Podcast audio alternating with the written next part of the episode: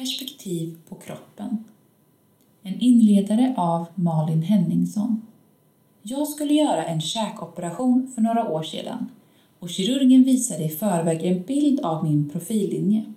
Här ser du din profil, sa han och fortsatte. Om du vill kan jag göra ett hakimplantat när jag ändå opererar så att profilen blir mer idealisk. Så la han på en annan linje, idealprofilen, som visar hur man vill se ut.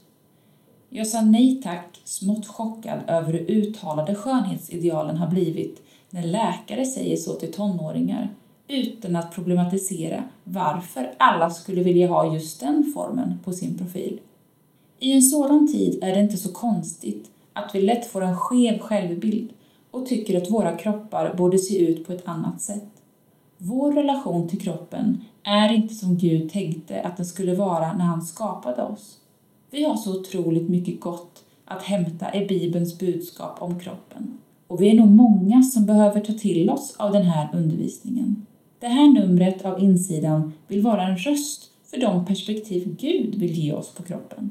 Det handlar om tacksamhet över den kropp Gud gett oss, men också en utmaning till oss att inte se kroppen som vår egen, utan som Guds tempel, skapad för att användas till Guds ära. Vi får också läsa om hur livet och tron kan upplevas när kroppen inte fungerar. Vår bön är att du ska få ta till dig att du är Guds avbild, alldeles oavsett hur du ser ut. I en psalm utbrister David. Jag tackar dig för att jag är så underbart skapad. Psalm 139, vers 14. Tänk om det kunde få bli din första tanke när du ser dig i spegeln.